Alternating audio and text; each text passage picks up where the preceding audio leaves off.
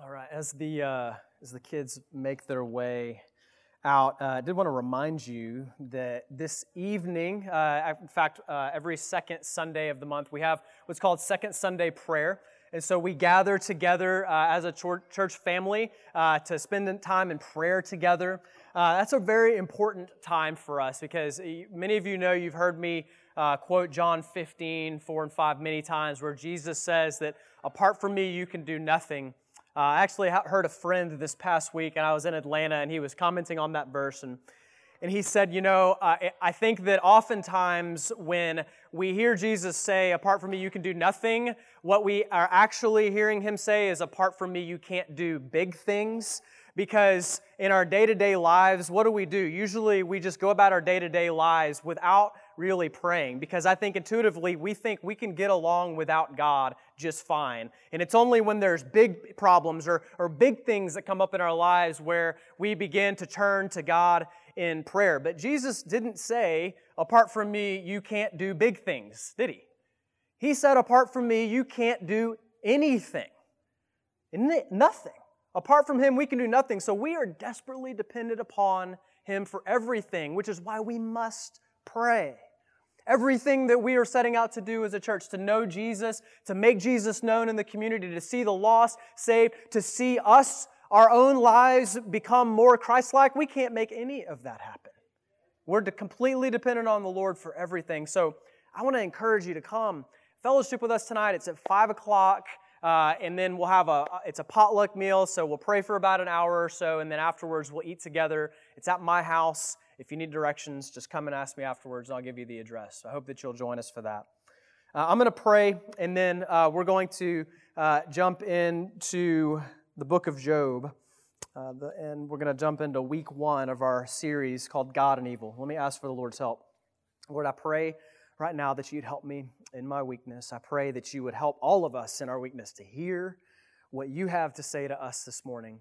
Lord, I pray that you'd give us the humility to to, to listen to what your word says and to conform our lives to your word, God. May we have an encounter with you. May we not sit in judgment upon you and your word, but would your word shape and mold our lives, oh God. I pray that you would show each one of us, God, just how mighty you are, how glorious you are, how beautiful you are. You're so much better, so much greater than we could ever possibly imagine. And I pray that over the next few minutes, God, that we would leave this place being in awe of who you are, just like Job was after he encountered you. And we pray this in Jesus' name. Amen. On uh, December 26, 2004, there was an underwater earthquake in the Indian Ocean, and it triggered a tsunami that hit Indonesia and several other nations, and it took the lives of over 225,000 people. One of the greatest natural disasters in the history of the world. Over 1.7 million people were left homeless. Billions upon billions of dollars of damage, lives and families utterly destroyed. And it was a massive news story that sparked widespread conversation about where God is in the face of such immense suffering. This catastrophe was, was so tremendous, it was so massive that it caught the attention of the entire world, and people were forced to reckon with this question where is God? One popular pastor and author at the time said in the following days, at a conference that it was God's judgment on the region due to their persecution of Christians. The head of a Christian missions organization publicly disagreed and said in his statement that, quote, we do not agree that God was behind the deaths. Another Christian writer and philosopher wrote in the Wall Street Journal, quote, no Christian is licensed to utter blasphemous suggestions that all this mysteriously serves God's good ends. When it comes to suffering and evil, the world struggles to understand how it can coexist with a God who is both all powerful and all benevolent. why are we doing a series, six weeks series, on God and evil and suffering? There's a few reasons. I want to give you three. Uh, the first reason is that my job as your pastor is to teach you and to build you up so that I can present you to the Lord mature in Christ, as Paul says in Colossians chapter 1.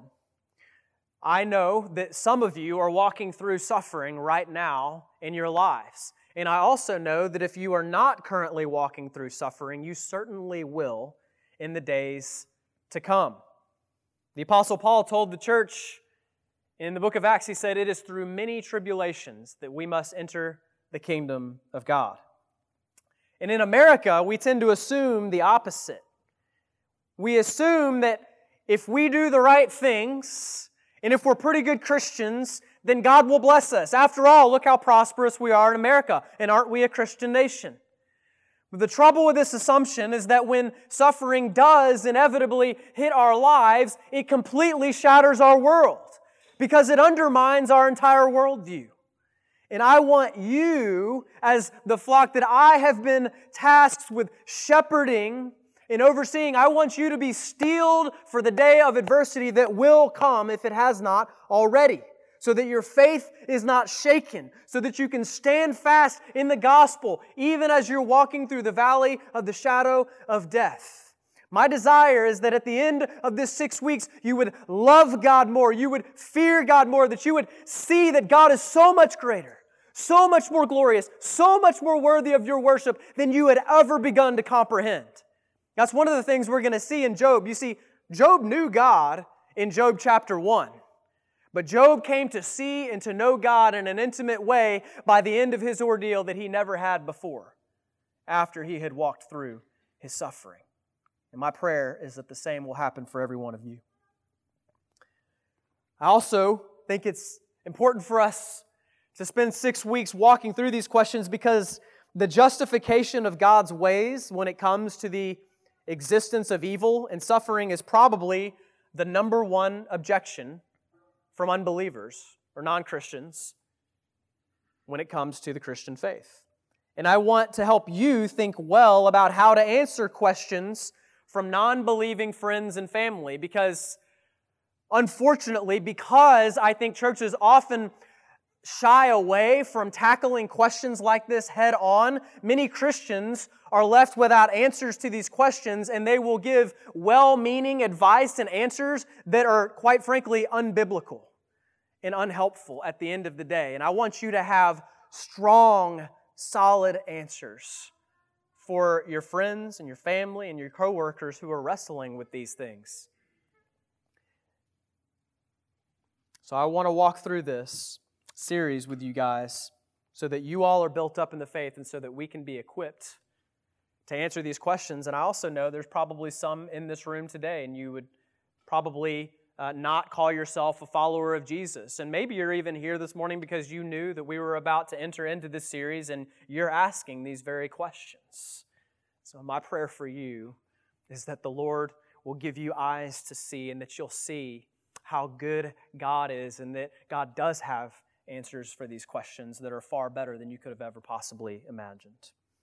Now, let me give you the roadmap uh, for where we're going. Uh, this morning, I'm going to preach a general overview of the message of the book of Job. So, the book of Job is a story, and so I want to treat it like a story.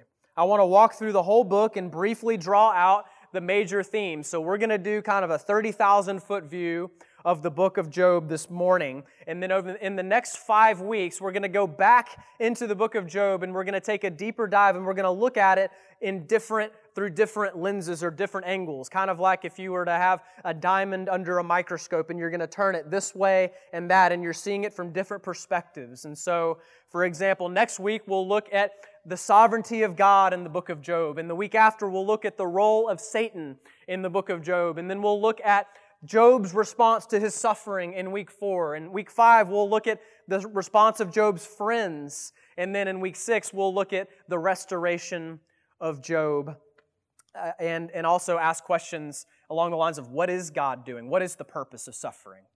How does God use it in the lives of believers? So that's where we're going over the next six weeks. And the main, the main theme or the, the, the thematic statement, the main point of the series is this While we may suffer in ways that we don't understand, we can endure knowing that God sovereignly orchestrates suffering for His glory in our good. Let me say that again. While we may suffer in ways we don't understand, we can endure knowing that God sovereignly orchestrates suffering for His glory and our good. So let's pick up in Job chapter 1. If you have your Bible, you can turn there. Job's in the Old Testament, it's uh, just before Psalms. And we're going to start in verse 1 there. So in Job chapter 1, verse 1, we're introduced to Job. It says, There was a man in the land of Uz whose name was Job. Uh, we don't know a lot about Job, but scholars believe that he probably lived in the time of the patriarchs somewhere in the east, maybe modern day Pakistan. But what we do know about Job is that he was pious and prosperous. The first five verses clearly lay that out. Verse 1 goes on to say that that man, Job, was blameless and upright, one who feared God and turned away from evil. And verse 5 goes on to explain that Job would offer sacrifices for his children just in case any of them had sinned. And it says, Thus Job did continually. So Job was just a great guy. He walked little old ladies across the street. He kept up with his Bible reading plan. He volunteered at the local food bank. He limited his screen time. Job was just a good guy. He was a great Christian, right? And not only was Job a great guy, but he was very prosperous. In verse 3, we read that he possessed 7,000 sheep, 3,000 camels, 500 yoke of oxen, and 500 female donkeys, and very many servants, so that this man was the greatest of all the people of the East. Wow. Now, back in the day when wealth was measured by agriculture, Job had a lot of money. He was a wealthy man. He was blessed and highly favored, right? And the connection between Job's piety and prosperity is intentional by the author. We expect that, don't we? We expect that if we are relatively good people, then God should give us good things. So, so far, so good. Things look like how they ought to be in Job's life. And that's what makes what happens next so jarring. It's the reason that the book of Job resonates with so many people. In the words of one commentator, Job was just living his life and then all hell broke loose. Pick up with me in verse 6, and I'm going to read down to verse 19 of chapter 1. It says, Now there was a day when the sons of God came to present themselves before the Lord, and Satan also came among them. And the Lord said to Satan, From where have you come? And Satan answered the Lord and said, From going to and fro on the earth, and from walking up and down on it. And the Lord said to Satan, Have you considered my servant Job, that there is none like him on the earth, a blameless and upright man who fears God and turns away from evil? Then Satan answered the Lord and said, Does, God, does Job fear God for no reason? Have you not put a hedge around him? and his house and all that he has on every side. You have blessed the work of his hands, and his possessions have increased in the land. But stretch out your hand and touch all that he has, and he will curse you to your face. And the Lord said to Satan, Behold, all that he has is in your hand. Only against him do not stretch out your hand. So Satan went out from the presence of the Lord. Now there was a day when his sons and daughters were eating and drinking wine in their oldest brother's house.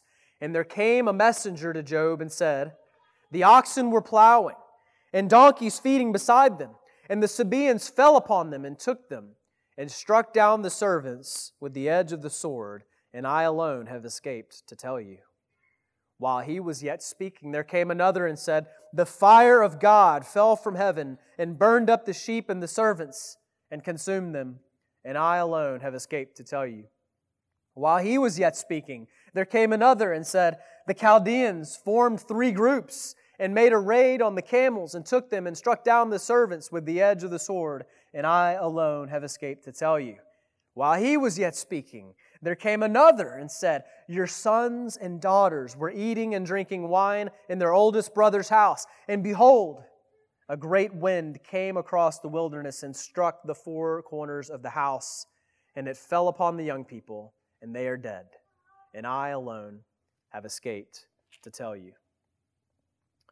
So in verse 6, the scene shifts from earth to heaven.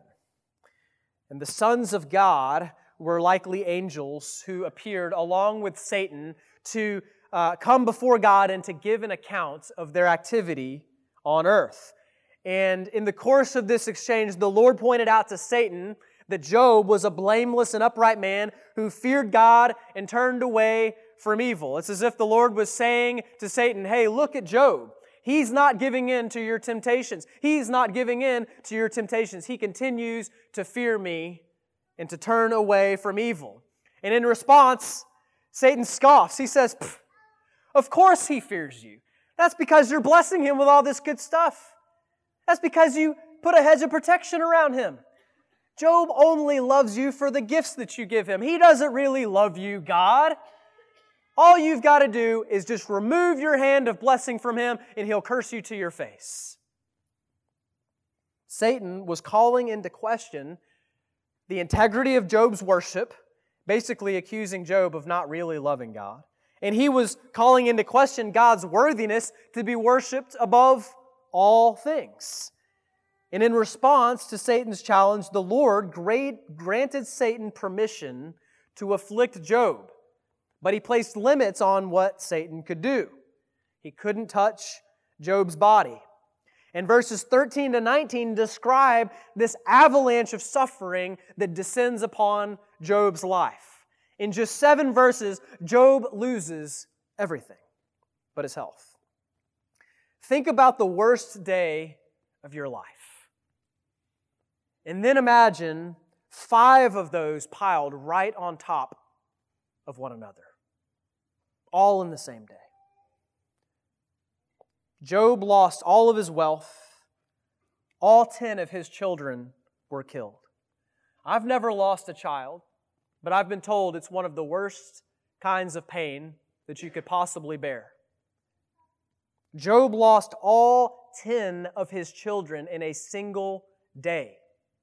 10. It would be like having your house burned down your cars stolen, all of your retirement savings lost in a stock market crash, and all of your children dying all in a single day. And it's important to remember that from Job's perspective, this came out of nowhere. He was not privy to the divine counsel happening in verses 6 to 12. He's not aware of this exchange that happened between the Lord and Satan. I wonder how would you respond if you were in Job's shoes? How have you responded when you've been in Job's shoes?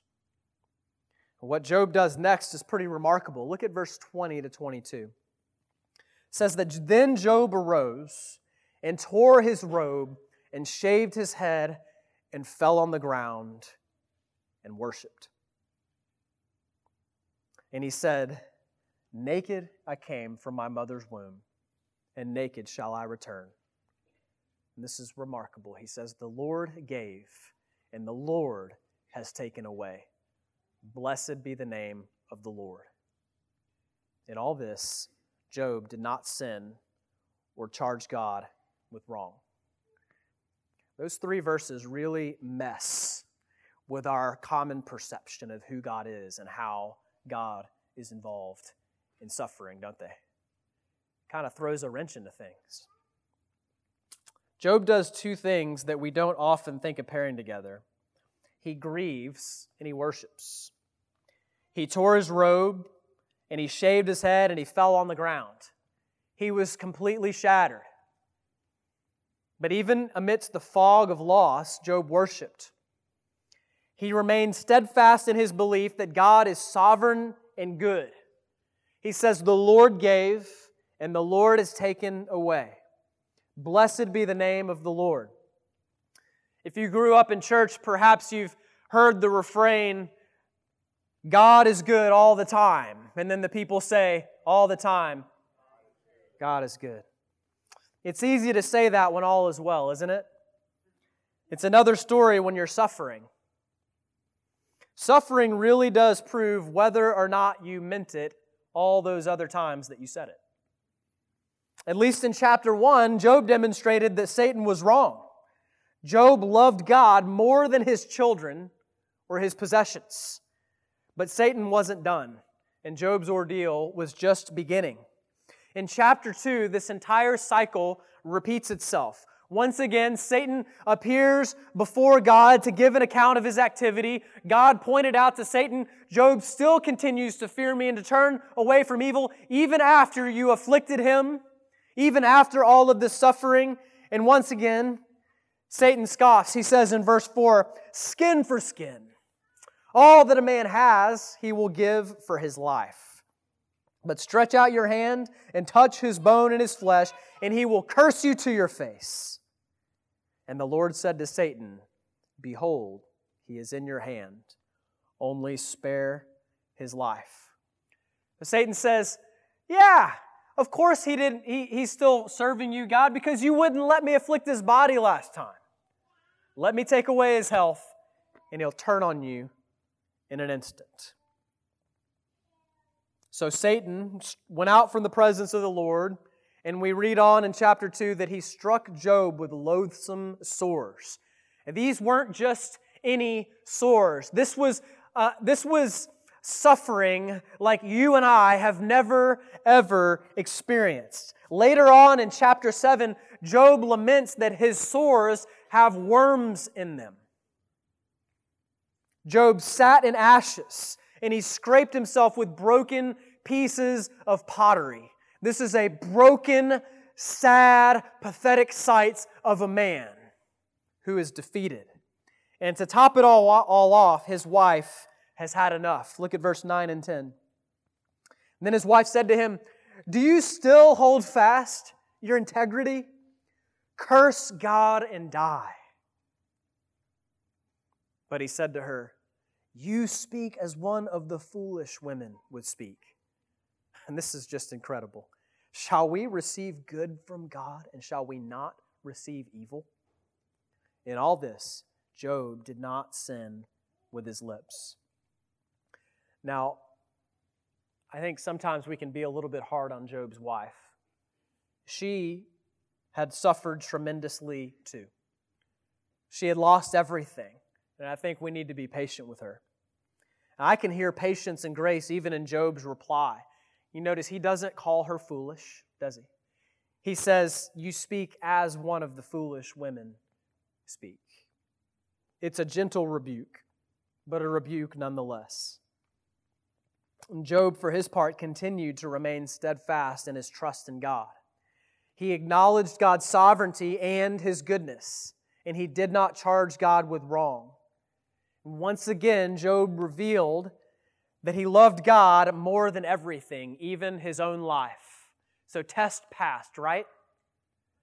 Except that if any of you have ever walked through grief before, you know that grief is a marathon and it's not a sprint. Oftentimes, in the early days of grief, the Lord gives us a special outpouring of grace to be able to see us through those initial days. And it's almost like walking through a daze or walking through a fog. And oftentimes, the most difficult days come in the weeks and in the months that follow, don't they? Have you been there? At the end of chapter 2, Job's three friends showed up Eliphaz, Bildad, and Zophar. And they were so appalled at how great Job's suffering was that they sat in silence with him on the ground for seven days. Years ago, early on in my ministry, uh, I was a college ministry intern at uh, a church in Brownwood, and I got a call one day from one of the pastors uh, asking if I could go to be with a family whose son had just drowned in Lake Brownwood. The pastor was unavailable, so I jumped in my car, uh, 24 years old. uh, and I walked into this house, uh, into a scene that you can never really prepare for. Now, hours earlier, this 17 year old young man had been out on the lake with his friends celebrating their upcoming high school graduation that was about to take place in a week, and they had all uh, decided to, to jump out and swim to shore in a race to see who could win. And at some point, something happened while he was swimming to shore, uh, and he began to struggle, and they couldn't get to him in time. And the 17 year old young man drowned while his friends looked on um, and could not get to him to save him. And one of the things I remember most about that moment is how inadequate anything I could have possibly said sounded in my head. And so I, I think by God's grace, uh, I, I didn't really know any better, but for the most part, I just sat there with them and I didn't say much. I prayed a little bit with them, but mostly I just sat. And when someone's grieving, one of the most helpful things you can do is refrain from giving advice or trying to fill the silence. Just sit. And Job's friends did that for a time. They should have stayed that way. But they didn't. In chapter 3, after seven days of silence, Job finally speaks. In chapter 3, Job laments the day of his birth and he openly questioned the point of all of his suffering. He basically says, Why was I born in the first place if this is what I was born to experience? What's the point of it all? And at this point, his friends could no longer hold their peace. And chapters 4 through 31 are a series of three cycles of speeches between Job and his friends. And Job's friends were convinced that Job had done something to deserve his suffering, and they spent all of their time urging him to repent. Now, they meant well, okay? They were trying to help. They really believed that Job had done something to deserve this, and if he would just repent, then, every, the, then everything would be okay again, that the Lord would restore his fortunes. But one of the things we come to see in Job's friends is that they had some good theology, but they applied it miserably. Their theology could be summed up in chapter 4, verses 7 to 8, where Eliphaz is speaking, and he says this to Job. He says, Remember, who was innocent that ever perished? Or who were the upright cut off? As I have seen, those who plow iniquity and sow trouble reap the same. In other words, hey, if you suffered, then you had it coming. Because if you just do the right thing, God's going to bless you. In their minds, since God is just, there's no way He would ever let somebody suffer unless they had done something to deserve it. Now, Job was incredulous, and he continued to maintain his innocence. And in his speeches, he pushed back against his friends and he openly questioned God. He continued to believe that God was good and just. But that's why Job was so perplexed because you see, Job's struggle was that he was struggling how to reconcile what he was actually experiencing in his life with his convictions that God is good and that God is just and that God is sovereign. In Job's mind, he never doubted that, but he struggled to, if that's true, why am I going through what I'm going through? How does this fit into a good and sovereign God's plan? That's Job's struggle. And that's probably many of your struggles this morning, isn't it? It's the struggle of the world. For example, in chapter 10, verses 2 and 3, Job says this He says, I will say to God, Do not condemn me. Let me know why you contend against me. God, what are you doing? Does it seem good to you to oppress, to despise the work of your hands, and favor the designs of the wicked? For Job, it didn't make any sense. And yet, Job also had moments of admirable faith. Like chapter 13, verse 15. Job says, Though he slay me, yet I will hope in him. Just as an aside, I love how accurate of a picture of grief that the book of Job provides. Is it not true that some days you can have tremendous hope and faith, and the next day or even the next moment, you can descend into despair, right? One moment, Job displayed admirable faith. The next moment, he wanted to die and he questioned everything. Now, there's a lesson here.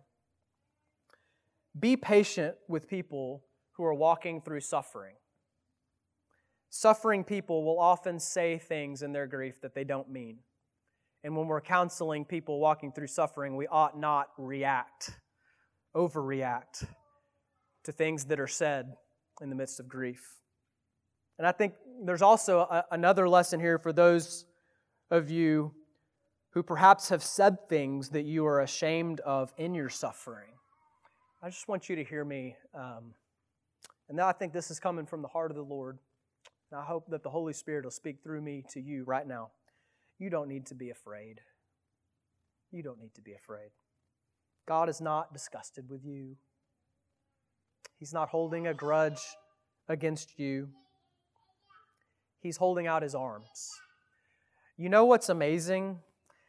Is that Job, I mean, Job openly questions God, right? Job, we just read it. Why are you contending against me? And yet, at the end of all this, at the end of the book of Job, it's Job's friends who are rebuked. And Job's and the Lord says of Job, it is Job who has spoken well of me. That's amazing. You know what that tells me? It tells me that God can handle your wrestlings and your questions and your grief. He's big enough. And He's patient and long suffering and merciful. And He's not angry with you for the things that you've said in your grief. So you don't need to carry that shame, brother or sister. I love how Psalm 103, 13 and 14 describes the character of the Lord. It says, As a father shows compassion to his children, so the Lord shows compassion to those who fear him. And then listen here, for he knows our frame. He remembers that we are dust. He knows our frame.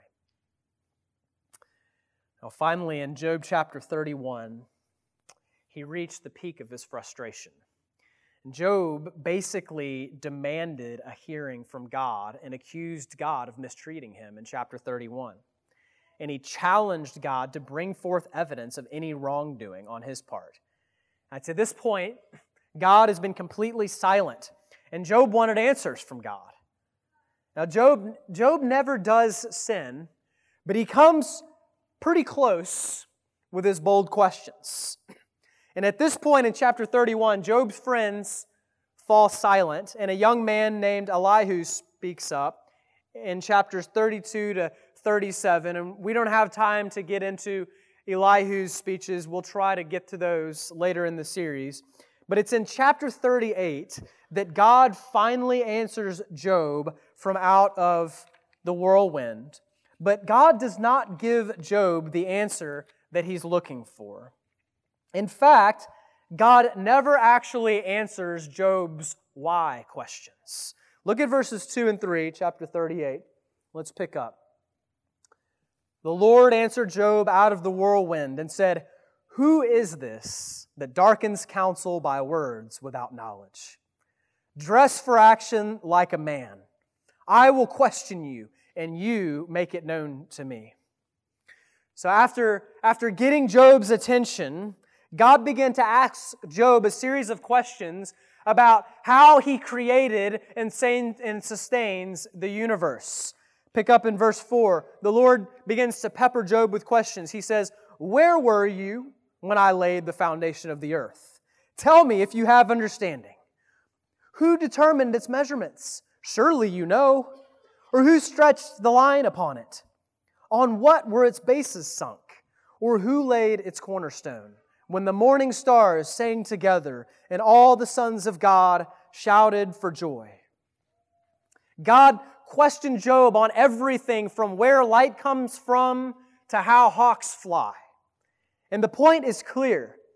Job cannot even understand how to make a bird fly, let alone cause the sun to come up. So, how could he have the audacity to question God and his ways? And the Lord summarized his first address to Job in chapter 40, verse 2, when he says, Shall a fault finder contend with the Almighty? He who argues with God, let him answer it. Job had no answer. In verse 4, he says, Behold, I am of small account. What shall I answer you? I lay my hand on my mouth. But the Lord wasn't done. In response to Job's accusation of wrongdoing, the Lord said in chapter 40, verse 8, Will you even put me in the wrong? Will you condemn me that you may be in the right? Have you an arm like God, and can you thunder with a voice like his? God then questioned Job on whether he could tame Leviathan or Behemoth, two of the most feared beasts in the ancient world. It's, it's a rhetorical question that he asked Job. The answer is no. We can't even tame these beasts. So if Job cannot even defeat these beasts that God leads around on a leash, he could not possibly contend with God. Now, is the Lord being harsh with Job here when he starts kind of bombarding him with all of these questions? No, I don't think so. I actually think he's being patient and gentle with Job. After all, the Lord has listened as Job has kind of arrogantly lobbed accusations at the Lord for about 37 chapters, and he's sat back and taken it. And then the Lord begins to, I think, pepper Job with these questions because he's slowly and deliberately overcoming his resistance and humbling him into submission. And finally, Job cries, Uncle, and he waves the white flag and repents in chapter 42. Let me read you chapter 42, verses 1 to 6. It says, Then Job answered the Lord and said, I know that you can do all things and that no purpose of yours can be thwarted. Who is this that hides counsel without knowledge? Therefore, I have uttered what I did not understand, things too wonderful for me, which I did not know. Hear, and I will speak. I will question you, and you make it known to me. I heard of you by the hearing of the ear, but now my eye sees you. Therefore, I despise myself and repent in dust and ashes. What Job discovered is that he didn't need to know why, he needed to know who. When Job demanded an explanation from God, he got a revelation of God. Job discovered that God was even more glorious and powerful and wonderful than he had imagined, and he was humbled. In the remainder of chapter 42, God rebuked Job's three friends, but he also provided a means of atonement for them. That in itself is remarkable, and I hope to be able to return to it later on in this series. But it's striking to me that the Lord showed compassion and grace to these theologians who showed so little compassion towards Job. And even Job himself prayed for them and asked God to forgive them. After forgiving Job's misguided friends, the Lord restored to Job all that he had lost. Look at verses 10 and 11. Chapter 42, it says, And the Lord restored the fortunes of Job when he had prayed for his friends. And the Lord gave Job twice as much as he had before. Then came to him all his brothers and sisters, and all who had known him before, and he ate bread with him in his house. And they showed him sympathy and comforted him for all the evil that the Lord had brought upon him. And each of them gave him a piece of money and a ring of gold. Here's the kind of the overarching idea that I want, to, I want you to come away with this morning as we think about the big picture of what the book of Job is trying to teach us. When it comes to God's purposes in our suffering, there are some things we can know, and there's some things that we can't. Okay? When it comes to God's purposes in our suffering, there are some things we can know, and there's some things that we can't. When you think about the way that the book of Job is structured, in chapters 1 and 2, there's these scenes in heaven, right, that are happening that Job is unaware of, that are behind his suffering, that Job doesn't know. In the same way, in chapter 42, there's a restoration that comes for Job that Job doesn't know is coming throughout this ordeal. Job couldn't see what was behind his suffering or what was beyond his suffering. The Puritan Richard Baxter wrote that between chapter 2 and chapter 42, you have a bunch of men philosophizing in the dark. They're trying to figure out what's happening, but they really don't understand. Because one of the points of the book of Job is to emphasize to us the limited nature of human wisdom, wisdom to search out God's purposes and God's ways. When it comes to suffering, there are some things we can know, and there are some things we can't. Now, what are the things that we can know in suffering? Well, we can know that a good and sovereign God is behind our suffering. The sovereignty of God over the evil that befalls Job in this book is undeniable. And the author of Job is unashamed to lay responsibility at God's feet. Did you see verse 11? I'm going to read verse 11 again. And we're going to dive into this much more next week. We're going to focus all next week on the sovereignty of God over suffering. But look at verse 11 again. It says, Then came to him all his brothers and sisters, and all who had known him before, and ate bread with him in his house. And they showed him sympathy and comforted him. And here it is for all the evil that the Lord had brought upon him. And we're going to have to reckon with that over the next six weeks. We can't just take that and go, well, that surely doesn't mean what it plainly says it means. No, it does. It means that. And it's okay to, to, to look at that and go, well, I don't get it. That's okay. And we're going to wrestle with it together. But what we can't do is we can't just go, we're just going to throw that in a closet and lock it away and pretend it's not there. And we'll just, and we'll shape a different God in our own image who's not completely sovereign over evil and suffering because that's a safer God. And I don't want to deal with the God of the Bible that's described in Job 42, verse 11. We're actually doing ourselves a tremendous disservice. We're going to get to it a lot next week, but let me just leave you with one thing this morning. Just consider the alternative. If God were not totally sovereign over evil, if God merely reacts to evil, then that means that evil runs rampant in the world, largely unchecked. And I don't know about you, but that thought terrifies me. A world in which evil is not controlled by God is a frightening world indeed.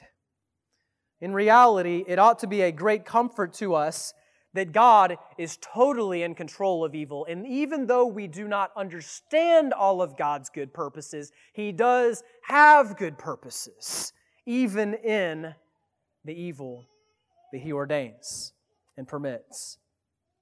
Uh, Job also affirms God's goodness in all circumstances, not just God's sovereignty. After each round of suffering, it says that in all of this, Job did not sin with his lips or charge God with wrong. He remained steadfast in his conviction that God is good.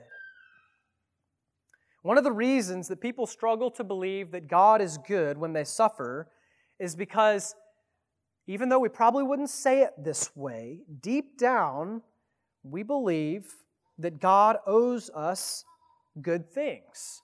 Because I'm a pretty good person. Most people believe they're a pretty good person, at least better than their neighbor.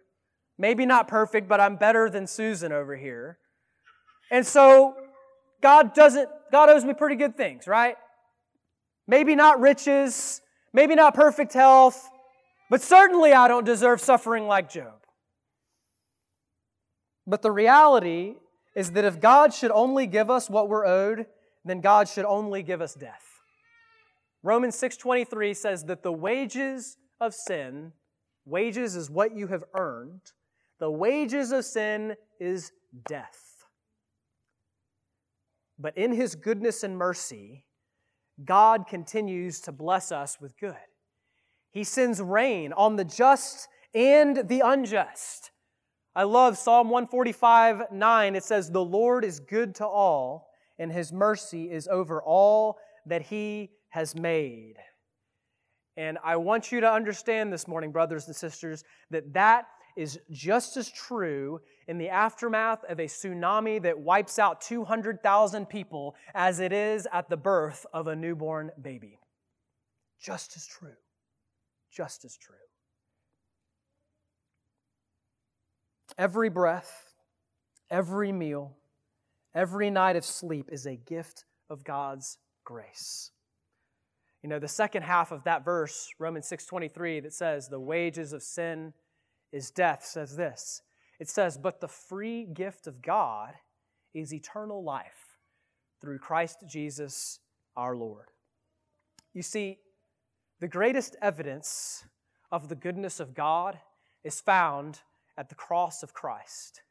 The reason that we can know that God is good, even with all of the evil and the suffering in the world, is because we can look to the cross of Christ, where the perfect, spotless Son of God hung there for you in your place to die for your sin so that you could be forgiven of your sin and receive the free gift of eternal life, even though you and me deserve death and condemnation.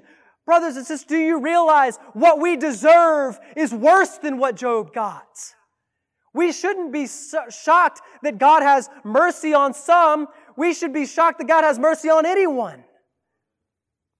The cross of Christ is the clearest demonstration of the goodness of God that you'll ever see, no matter what else is going on in the world. When the, the, the wind and the waves of your life are tossing you about to and fro, you can look to the cross of Christ and know that God is good.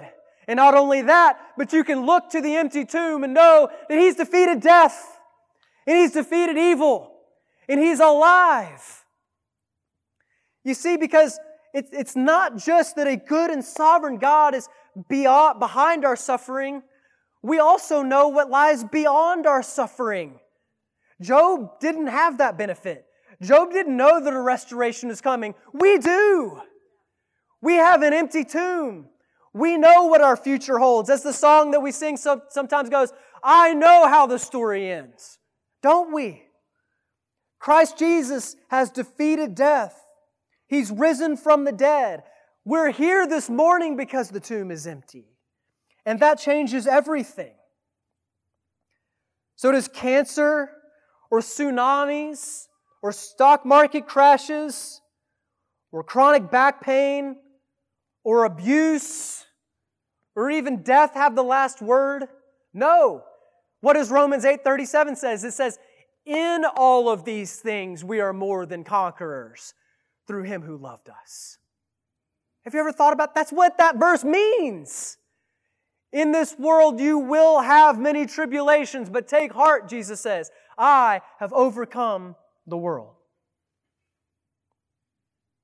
Oh, brothers and sisters, I plead along with Paul. I've been pleading with the Lord as we've been preparing this series that He would open your eyes to behold the hope to which He has called you, and the riches of His glorious inheritance in the saints, so that you would see that there's a good and a sovereign God behind your suffering, and that there is a complete restoration beyond your suffering. That's what enables Christians to be able to rejoice in our trials, like James chapter 1 says. Does this mean that we can know everything that God is doing in our suffering? No. There's a lot we can know, and we're going to walk through that in the coming weeks. We're going to talk about some of the specific things that we can know, some of the good things that God is doing in our suffering. I'm excited to walk through that with you. But John Piper said once, he said, God is always doing 10,000 things in your life, and you might be aware of three of them. God is just far more transcendent and wise than we could ever imagine. And there, most of what God's doing, we're never going to uncover or discover because He's God and we're not. And if we could figure God out, then He wouldn't be worthy of our worship. This is one of the most important lessons in the book of Job. God does not owe us an explanation. He is God and we are not. And that's where faith comes in. That's why, in response to Job's demand for answers, God answered Job with a barrage of questions. Where were you when I laid the foundations of the earth? Right? The questions were intended to drive home a point. Job, church member, I am God and you are not. I run the entire universe. Trust me. Trust me. Now, I'm going to ask David to come up as we get ready to close. And perhaps, like Job, you've been demanding an explanation from God. Maybe you're even bitter towards Him. Maybe in your heart you've accused Him of wrongdoing. Friend, an explanation is not what you need. What you need is Him. You need to see that He is sovereign and good, and you can trust Him in the dark. I urge you this morning, like Job, to put your hand over your mouth and worship Him. The good news is that God is more than willing to be gracious to you.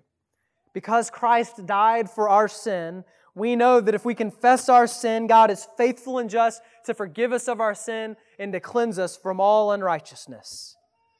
One practical way to repent of bitterness toward God this morning is to take the time this week to write down the many good things that God has given you, even though you don't deserve any of them. God has given me so many good things in my life I don't deserve, guys. It's just, I'm, I'm stunned when I step back and think about how God, good God has been to me. I don't deserve any of it. Don't deserve any of it. So write down the many things that God has given you that you don't deserve. And then take some time to write down all of the blessings that He's promised you in the new heavens and the new earth. And then take time to pray over those lists and praise God.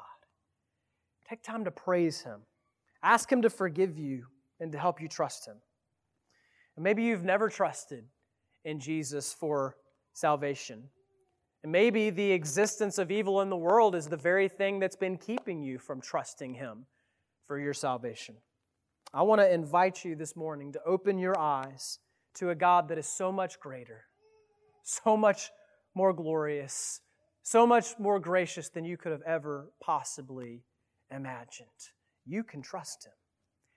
He has demonstrated His love for you and His goodness at the cross of Christ. No, we're never going to understand all of His ways and everything that He's doing, but we can understand His character and we can trust His promises. I want to invite you to t- take that first step of faith this morning in placing your trust in Him. If you'd like to do that, I just want you to come and find me after the service.